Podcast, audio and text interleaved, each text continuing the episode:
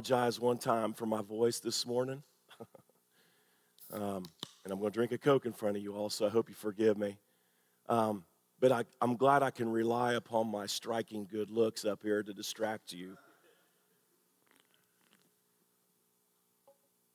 Well, a couple things. and by the way, I'm, I'm negative, so if you all are like, what's he doing here? I'm negative. We still get colds. Okay, I want to take care of this. This is a thank you note that came from the Davis family, and it says Hilltop Wesleyan Church family. Uh, during a time like this, we learn how much our friends and relatives really mean to us. Your expression of sympathy will always be treasured. The family of Rebecca Eads Davis, thank you for the uh, delicious meal you provided during our time of loss. Your kindness was greatly appreciated. Great woman of God. Praise the Lord for her. Well, if you have your Bibles, turn with me to chapter 11 of 1 Corinthians. I've, I've been waiting for this actually ever since we started 1 Corinthians, and it's so funny that my voice is raspy this morning because I was, I've just been counting it down till we get to get into this section. And so, what I want to talk to you about this morning is that we gather together and why we gather together. You know, over the last year and a half, we've seen a lot, haven't we? Um, we've seen a lot. We've seen, we've seen racism. We've seen class warfare. What we've seen is a world where people take and people withhold. Did you know that? This is really what the problem is. And so, when we live in that world where people take and people withhold, you're going to have great difficulties. And I'm just one of those guys that believes that we can have a people like the people of God to lead the way, to show the world the way it could be. Um, I was thinking about when I first got saved, and sorry, y'all. After I got saved, I remember thinking, I'm not going to go to church. Um, there was just no way I was going to do it. What I'd seen in my life was that the church was really messed up. And so, what I decided to do was that I was going to read the Bible for myself and I was going to take care of my family because I didn't want to get caught up in all the shenanigans that I'd witnessed. I've told you all in the past, um, before my mom was remarried, it was just me and her against the world. That's really the way it was. And so when I was growing up, people would just not talk to us. And these would be people that were Christians. People would see us coming, they would just turn their head. And it was just that kind of a thing.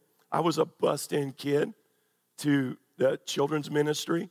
And we had a place that we called, uh, the town was Terre Haute. We would go to Terre Haute. And when I would see people, I'd wave, they'd turn their heads. So what it did is it made me realize that I didn't belong with those people. And I always tell you, kids are making their minds up right now what they're going to do with Jesus Christ. And so, what's interesting, my wife said to me, I want you to go to church with me. She wanted me to go to the Wesleyan church with her. And honestly, I'd never heard of the Wesleyan church. It sounded like a cult. I mean, I had no idea. I, I'm, I said, I'm a Christian. I think we should go to the Christian church. I didn't understand that the Wesleyan church was named after John Wesley, one of the uh, of church's greatest evangelists and theologians in history. And so when we got to the church, I decided I'd go. I'd been reading my Bible and I thought, I'm halfway through the Old Testament. What I'm going to do is I'm going to find out how that preacher is wrong. And I'm going to show my wife this is why we have to go to another church. Well, when I got to that church, he was preaching right about the same area I was in, believe it or not. And I could tell it was the Word of God. So, fast forward a little bit, I get into ministry. I start feeling called to ministry. And I remember thinking, what are we going to do with church? Why are we gathering together?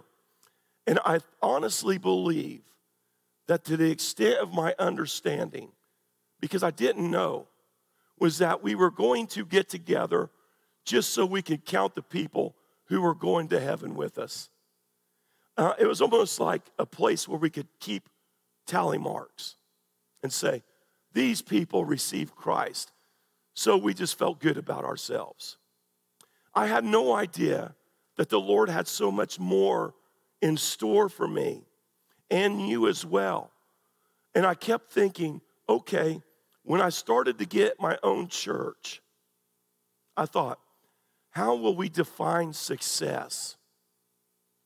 Will we define success by the amount of people who attend our services? If so, how many should it be? And if we don't get that number, does that mean we are failing? And I'll be honest with you, that is something that I've struggled with because we all do it. But God is doing something just a little bit more than what you and I can understand. We gather together for a reason. I suspect this is why so many times we look at church, we say, well, that church offers this, that church teaches this. This is what I agree with. And if I agree with it, I'll go to that church. Or if this church offers this unbelievable ministry, I'll go to this church. When all along, God is trying to put his people where they belong because we gather together and there's a purpose. Now, before I get into the text, what I want to remind you of is that the children of Israel, when they were in Egypt, they were slaves, right? That meant that they were the bottom tier of society. And those of you who've been to the Bible study, you know that we said that the Egyptians didn't value them. In fact, they were people that you could just throw into the Nile. And so they were worthless to the Egyptians. So they were oppressed. And what God did is He heard them when they cried out to Him. And He said, You know what I'm going to do? I'm paraphrasing big time.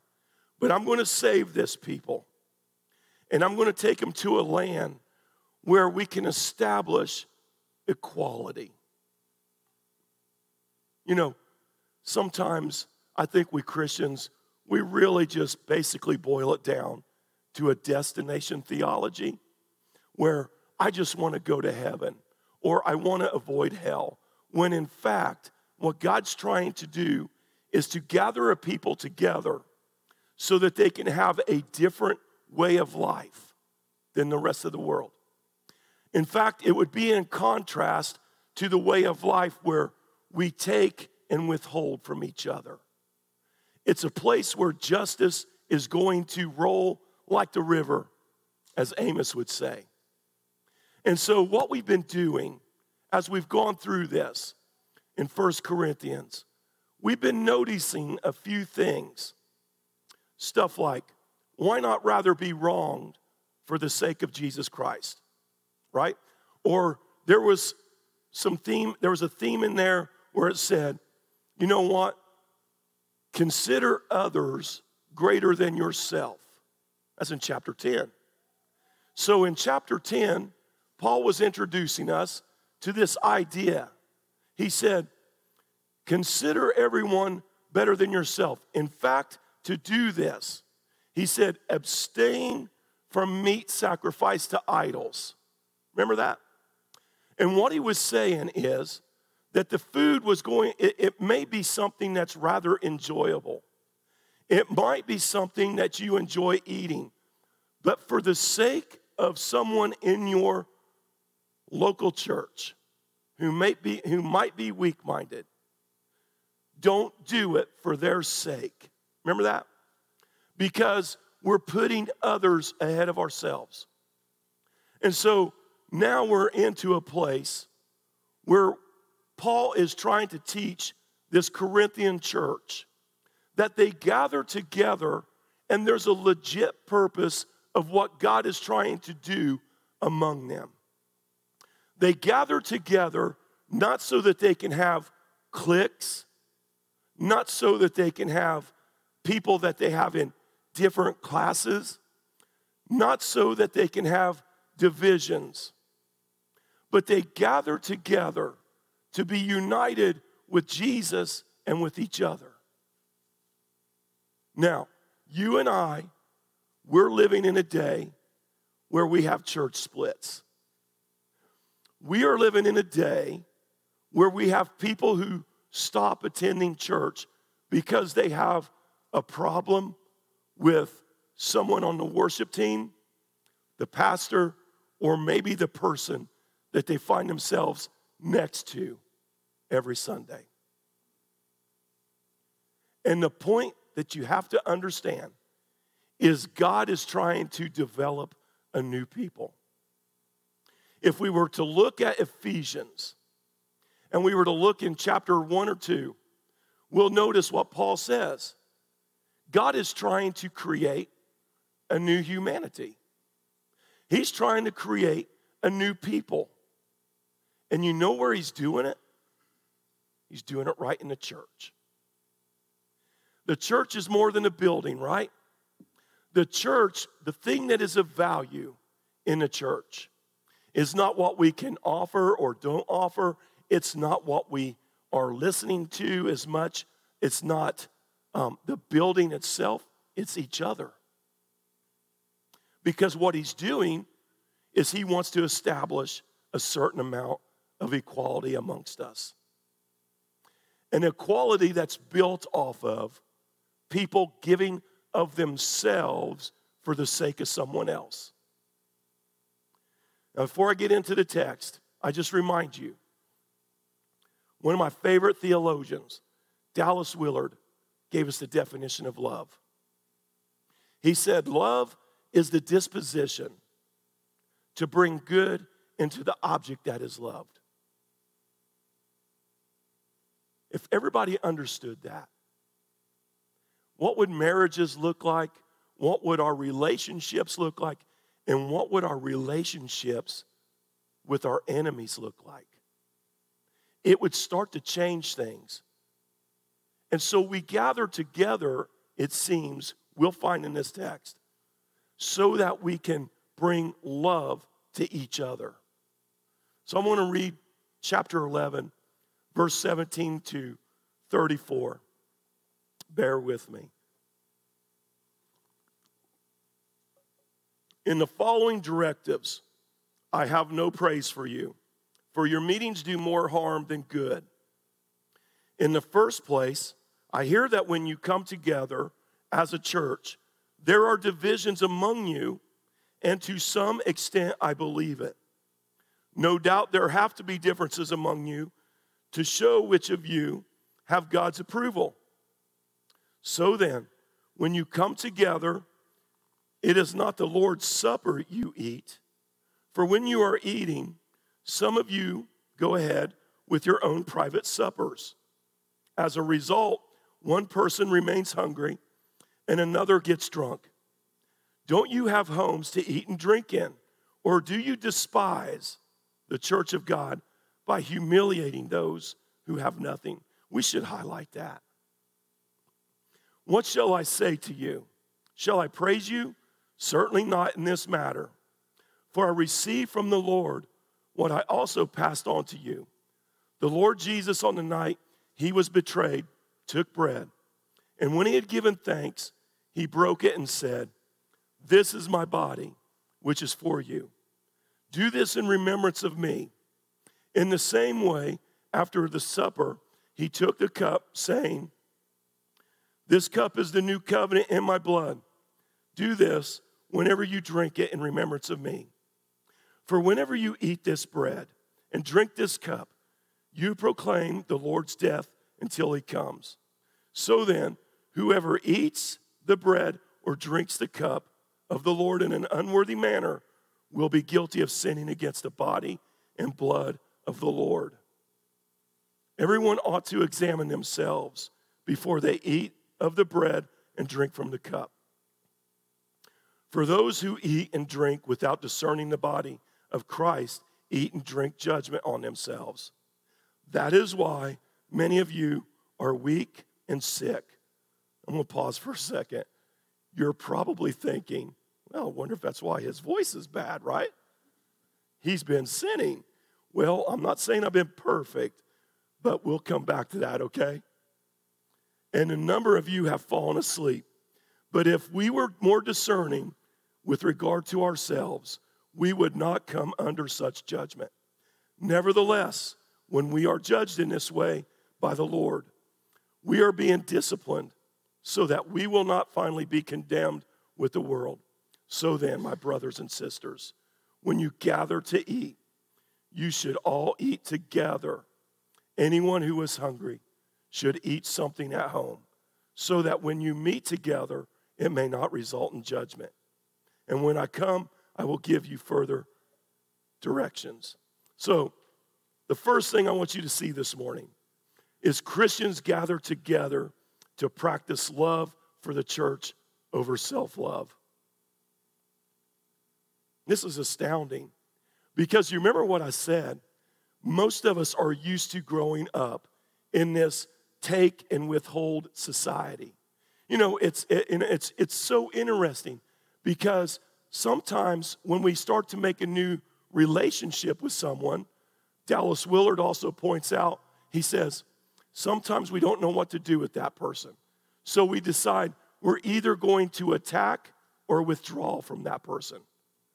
So, what we're doing when we gather together is we're being melded together by the Holy Spirit because God is trying to establish this relationship with us. And so when we come together and we're all gathered in one spot, it's not about as much of what you're going to hear from the speaker. It's not about as much as what you're going to hear from the music. It was great today, by the way. I enjoyed it. I love it every Sunday.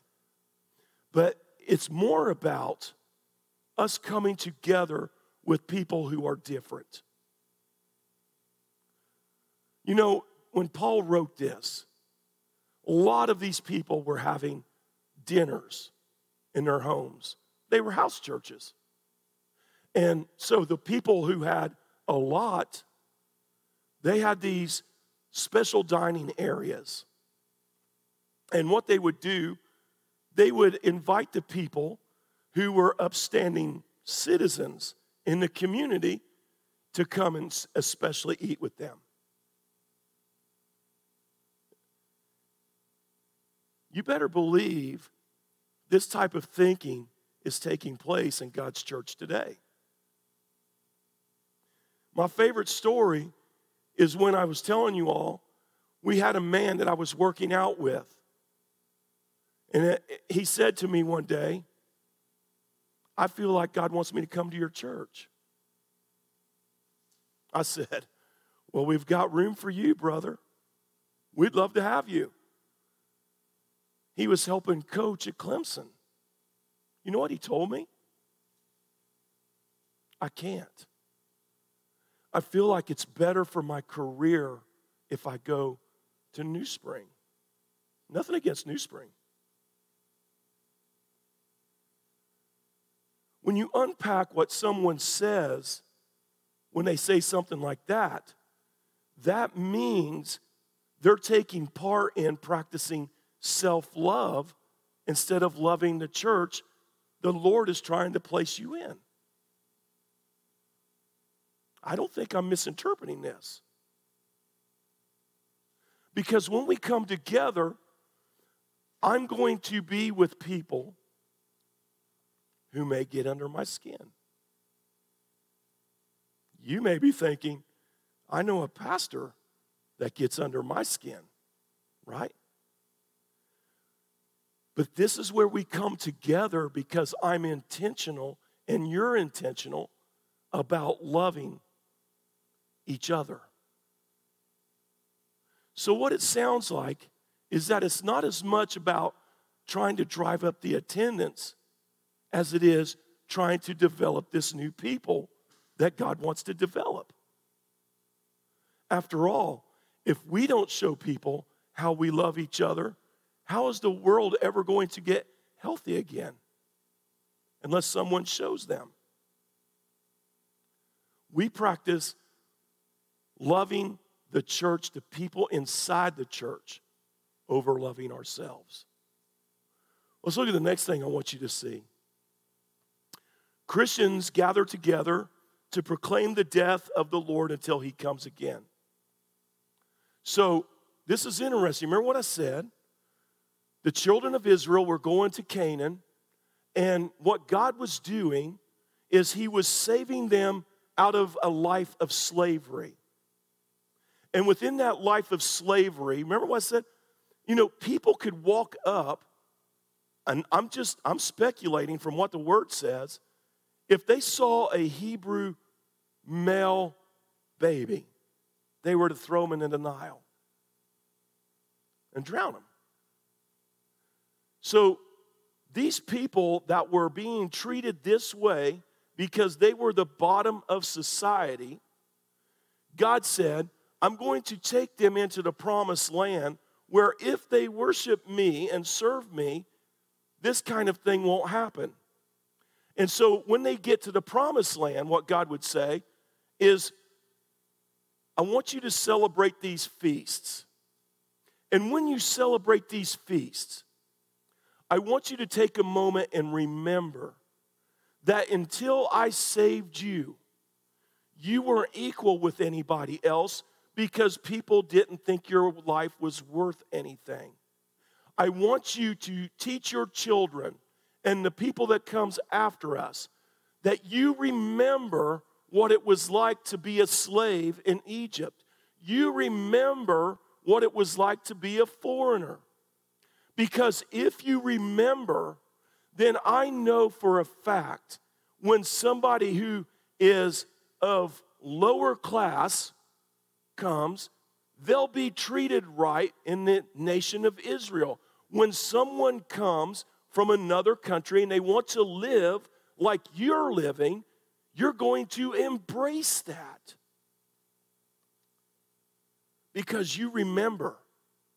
So when we Christians get together, when we celebrate communion and we receive communion, we are actually called to take a moment and remember who we really are before Jesus saved us.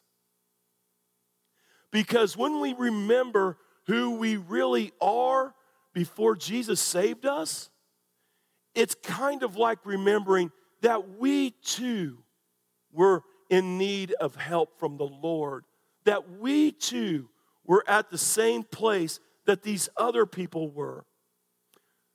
If I, I'm just going to throw this out there. If this would have been practiced in my presence when I was a kid, I don't think I would have hated church so much.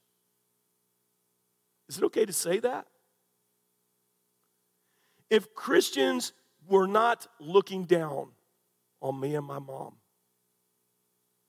if they didn't realize how poor we were, and somehow it reminded us that we were poor, that we didn't belong, I honestly believe there would have been a better chance for us both to maybe get involved at some point in church. You know, one of the observations I made one time, we were in Helen, Georgia, my wife and I, and we were driving along, and I said, I think we should go to church. We were on vacation. I know you probably think I go to church when I'm on vacation. Not all the time, okay? So I can, maybe that's why I'm sick. Um, but hopefully, confessing this will help me talk a little better, right? But we were going to go to church, and I'll never forget there was a church on the left, and it was a small church, and it looked very legalistic. I said, We've got jeans on. We're not going to go there. So we kept driving. Finally, we got into where there was a straight shot for a few miles. We could see up the road.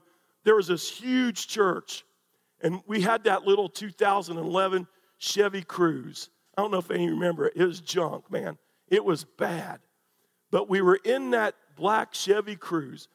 And I remember driving along, and the closer we got, I remember, now don't misunderstand, but I want to show you something. It's okay to have things, all right? But I want to show you something. There was all of these expensive vehicles in the parking lot. And the longer we kept looking at it, the more I talked myself out of going because I didn't feel like I belonged with that group of people. Now, they could have been a dynamite church. My goal to tell you that wasn't so that we'd feel guilty about having things, but so that we could empathize with people who don't have anything, and we can remind ourselves when I take communion that I never had anything until Jesus saved me. Because I was in need of His grace, which then establishes a certain amount of equality with not only you, but people who are lost and without Jesus in this world. And so when we come together, what we're doing, and you've heard me say this, what we're doing is we're actually becoming the foretaste of heaven. Where if someone comes into our building, if they experience those of us who are proclaiming the death and the resurrection of the Lord until he comes again, what they're going to experience is a people who are not necessarily trying to remove the speck in their neighbor's eye, but a people who are well aware of the plank in our eye. Y'all see what I'm saying? Because this is going to open the door and remind people when they see us together, living in a way where we love each other intentionally, this reminds them that there is a contrast in the way of life in this world. And in that contrast, if I serve these other gods, you remember that meat sacrifice to idols? If I serve these other gods, it's probably going to be driven by take and withhold, attack and withdraw. Whereas if I serve Jesus Christ, He's the one who's establishing equality among people. In fact, it almost sounds like Acts chapter 2 when they had everything in common. They all sold their possessions so that they could give to those who had need. Because when we get to heaven, nobody's going to be more important than the other person, right? But Jesus. Let's look at the last thing I want you to see. Christians gather together to take part in self examination to be saved. Now, I always make a stink of this, and you know this is one of the reasons why I do. But I look at salvation as I'm being saved. Whereas the way we refer to it very often is, I got saved, past tense, right? I went to the altar January 15th, you know, 1985. I used to hear people say that to me. Where I'm being transformed because we gather together. I'm being transformed when I have the right idea about what's going on in my life, when I see myself in the right light. I'm being transformed by that grace that I recognize that I need. And when I'm together with my brothers and sisters in Christ, I'm taking part in self examination, which sometimes isn't very fun because I see when I take communion, for instance, even when I'm going to serve it to you all, I have things popping into my mind where maybe I didn't love someone enough. Maybe I didn't feel the right way about someone that I should have. That's when I recognize because of the Holy Spirit bringing to my remembrance that I have work that needs to be done by God's grace inside of me. So I'm reminded when we're together that I'm examining myself with the Holy Spirit's help. Now, sometimes people don't take communion because they think they're not living good enough. None of us are, okay? None of us are. In fact, if you think that, you're not far from God's kingdom. But those who think that they are good enough to take communion, we got to reevaluate because it's a hard thing. How do I feel about my God and my neighbors? How do I feel about my brothers and sisters in Jesus Christ? Remember, I said highlight that? Because if I love myself more than them, I'll be able to tell by saying, I'm glad I'm not like that person. I'm glad that I'm not living like this person, or this person is always wrong, whatever it may be. I'm going to realize in that moment that I'm taking communion wrongly. And here's what I want to say to you Did you hear the warning? There's a warning passage in here. Now, listen to me close. I don't think I'm being judged by God because I'm sick. Okay? Maybe that's why God wanted me to have the raspy voice this morning. I don't know. I, who knows? But apparently, people were becoming sick and falling asleep because of the way they continued to live in a society where they look down on people, where they continue to live in that way of life where we attack or withhold, or where we uh, or we take. You, you know what I'm saying? Or, or we just did, we tried to avoid people because we didn't like them. Paul is saying to this church in Corinth. I know chapter 12 is coming. He's saying to them, You think you're so special, right? And some of you who may have the gift of prophecy, you may think that those guys look amazing, but they're no more amazing than the person who has the gift of prayer. He's saying, Be careful how you look at your brothers and sisters in church. Be careful. It fits, doesn't it? Why not rather be wrong for the sake of Christ? Remember that?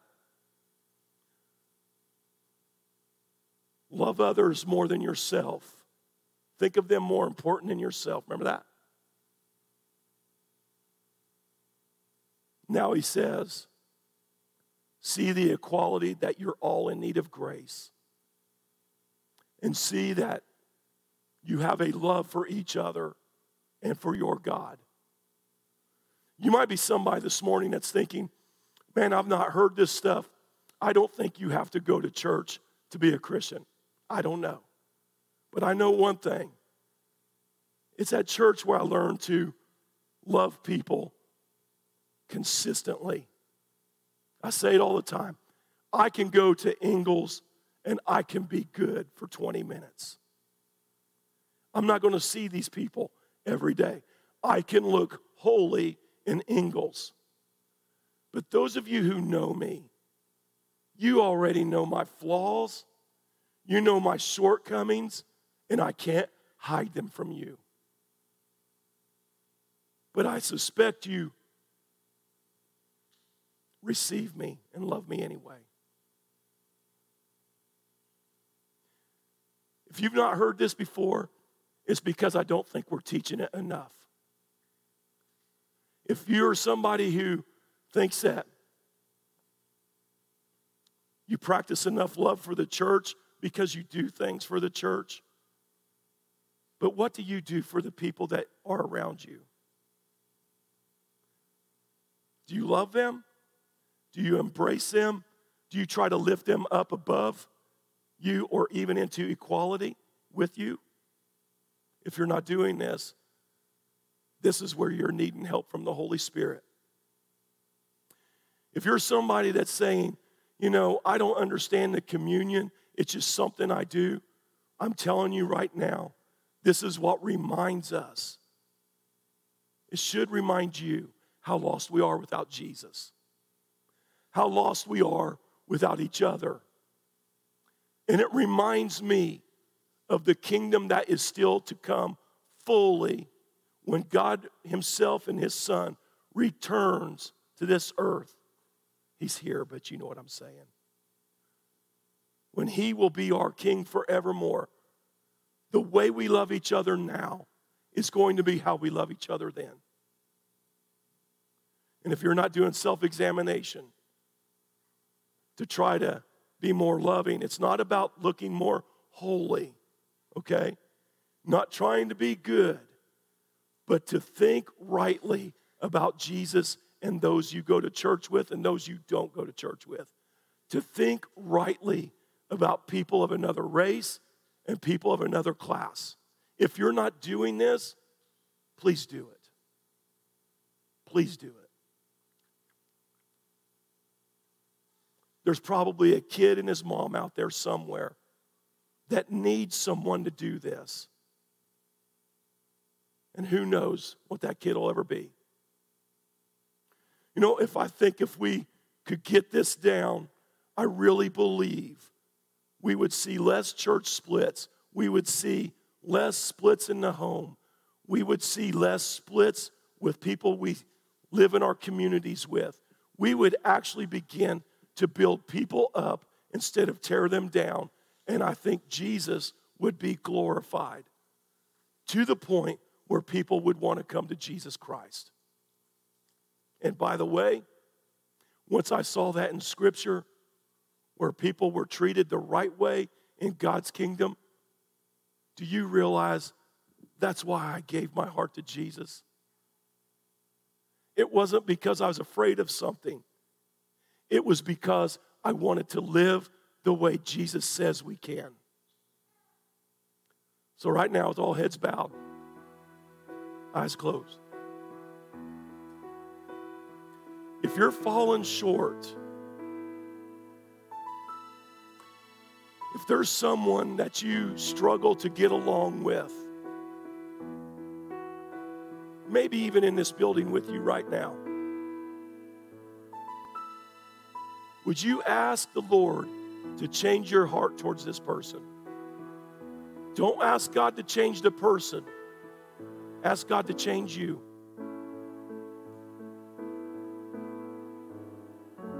If you're harboring things against people, ask God to change that. This is the grace that God wants to give us a grace that transforms. Let's pray. Father, we come before you now. We're amazed at what you're trying to do with us, Lord, when we gather together. Lord, I'm afraid we've missed the point too often. But I pray, Father, that if there's anybody within the sound of my voice struggles with anything I've said, would you use the Holy Spirit and persuade them to read it for themselves. And change us, Lord, so that we can become more like your children. Because this is what a loving father does he disciplines us to save us. Help us. We pray these things in Jesus' name. God's people said,